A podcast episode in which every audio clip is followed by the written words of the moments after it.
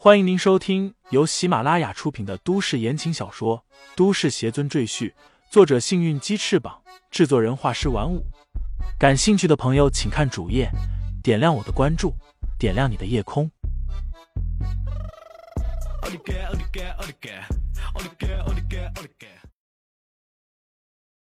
第一百七十九章过关斩将。监控录像后。赵律和郭伟也在紧张的观察这里的情况。当他们发现李承前竟然用普通的长剑去对付激光网时，不由得大笑起来。这可是激光，什么都能穿透。他用一把铁剑就想挡住，真是土包子。赵律哈哈大笑。郭伟也哼道：“我本以为李承前有多么聪明，原来连最基础的科学道理都不懂。”这次就让他见识一下高科技的力量。但两个人的嘲笑连一分钟都没到，就被眼前发生的一幕给惊呆了。就见李承前控制着飞剑越转越快，越转越大，最后剑锋竟然直接切入了四周的墙壁之内。开天剑乃是法宝，削铁如泥，坚硬的青条石垒砌成的墙壁，在他的面前就像豆腐一样不堪一击。高速旋转的开天剑如同一架巨大的搅拌机，将李承前前方的隧道搅了个稀巴烂。别说石头了，连石头里面的钢筋电缆也被搅得粉碎。电缆绞断，激光发射器失去了能量供应，顿时停止了工作，一个个变成哑巴，被开天剑一一摧毁。妈的！郭伟一拳狠狠捶在了操作台上。李承前使用的剑到底是用什么材料制成的？竟然能切开石头、搅碎钢筋铁管？难道是用超合金吗？赵绿野脸色铁青，摇头道：“就算是超合金，也达不到这种效果啊。”他忽然想起什么，失声道：“难道是资料里写的飞剑？”飞剑。郭伟捏了捏下巴。那是神话里神仙才能使用的武器，你的意思是说李承前是神仙？赵律点头道：“我不知道他是不是神仙，但他拥有与神仙类似的法力。之前我们收集到的资料里就明确描述了他的战斗方式和手段，看着就和小说里写的一样，很夸张。但我觉得那并不是夸大其词，李承前可能真的拥有法力。”他顿了顿，道：“郭叔叔，我觉得我们应该拿出我们最厉害的武器来对付他。”赵律这么说，其实还有一个目的，他想看看父亲的神秘研究成果到底如何。赵律很聪明，他也有自知之明，知道自己只是赵家庶子，最后肯定不能继承家业。而且他的哥哥，正统的赵家家主继承人赵全。也是个心思缜密之人。以赵律对他哥哥的了解，赵全很可能会找个机会将他除掉，永绝后患。所以，赵律非常有危机感。别看他表面上对父亲恭恭敬敬，对哥哥唯唯诺诺，其实他早已在暗中布局，培养属于他自己的势力。如果真有那么一天，赵全真要动手杀了赵律，那赵律也会动用自己的底牌来进行反击。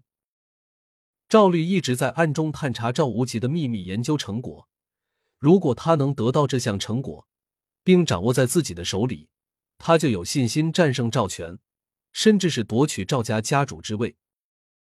郭伟没有说话，只是盯着监视录像中的李承前，眼里闪着冷光。出动机甲战队。郭伟突然下达了指令。养兵千日，用兵一时。这些人已经接受了三年的训练，该是检验他们的时候了。赵律微微有些失望，机甲战队的情报他早就得到了。那是一支经过基因强化后的战斗小队，一共有十人，每个人都身怀绝技，可以适应任何地形和环境。他们可以熟练的使用任何武器，个个都是搏击高手。而且经过改造后力大无穷，徒手就能将一把金刚所制的冲锋枪掰弯。不仅如此，每个队员都身穿由最新纳米技术制作的战甲。纳米战甲从外表上看和普通的皮甲没有太大区别，但一旦将纳米激活，它的坚硬程度将会直线上升。据说可以正面硬扛大炮的轰击。当然了，身穿纳米战衣的人的身体也必须足够健壮，否则战甲没坏，身穿战甲的人的内脏都被震碎了。所以，这种战甲也只有这支基因改造人才能穿。赵家的专家组曾对这支小队进行过评测，认为他们十个人可以对付一支一千人的队伍。算了，先能干掉李承前也好，这家伙太危险。赵律深吸一口气，暗想：至于秘密研究成果，我再慢慢想办法。隧道内，收。李承前一掐剑诀。将已经把整个隧道都搅得天翻地覆的开天剑收回自己的灵海。此时，整条隧道仿佛经历了一场巨大的浩劫，原本平整的墙面布满了一道道狰狞的裂痕，埋在墙壁里钢筋、电缆和铁管等都涂在外面，整条隧道一片狼藉。李承前沉着脸，一步步向隧道尽头走去。他现在已经动了杀机。他要把藏在幕后下阴招的赵吕揪出来，当场处死。李承前来到隧道的尽头，这里有一扇厚重的铁门，和银行金库的防盗门差不多。这种门就算用炸药也炸不开。李承前一只手按在那铁门上，稍稍一发力，铁门顿时如遭重击，整个向里面凹进去一个大坑，但并没有坏掉。饶是如此。也令监控头后面的众人倒吸了一口冷气。这是人类能发挥出来的力量吗？郭伟现在有些担心，自己之前下达让机甲战队出动的命令到底是否明智。李承前继续发力，再次轰击在铁门上。这下子铁门再也坚持不住，连门带门框全都倒飞出去。李承前走入其中，发现里面竟然有一座小镇。从李承前所在的位置望过去，小镇占地极广，少说也有数百亩。小镇是仿照一座三线小城市建造的，有住宅，有商场，甚至还有汽车和假人。如果不是在这古怪的地堡里看见，李承前说不定会以为这里就和横店影视城一样，是为了拍摄电影搭建的临时场景呢。这些家伙在这里建一座小镇干什么？李承前有些奇怪，他举步走入小镇之内，警惕的盯着四周，尤其是那些诡异的假人，说不定敌人便隐藏在其中。李承前的眼睛如扫描仪一样，一一从假人身上扫过去。人类的身体内会有气流动，而假人没有，所以李承前能判断出哪个假人，哪个是真人假扮的。嗯。李承前发现了一个坐在汽车里的男性假人，他的身体里有气在流动，这是真人。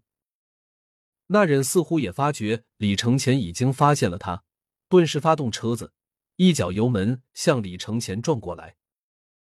但李承前却对那辆撞过来的汽车视而不见，而是扭头看向不远处的一栋五层住宅楼的楼顶，那里有一个狙击手正对准了李承前的太阳穴。听众朋友们，本集已播讲完毕，欢迎订阅专辑，投喂月票支持我。你的微醺夜晚，有我的下集陪伴。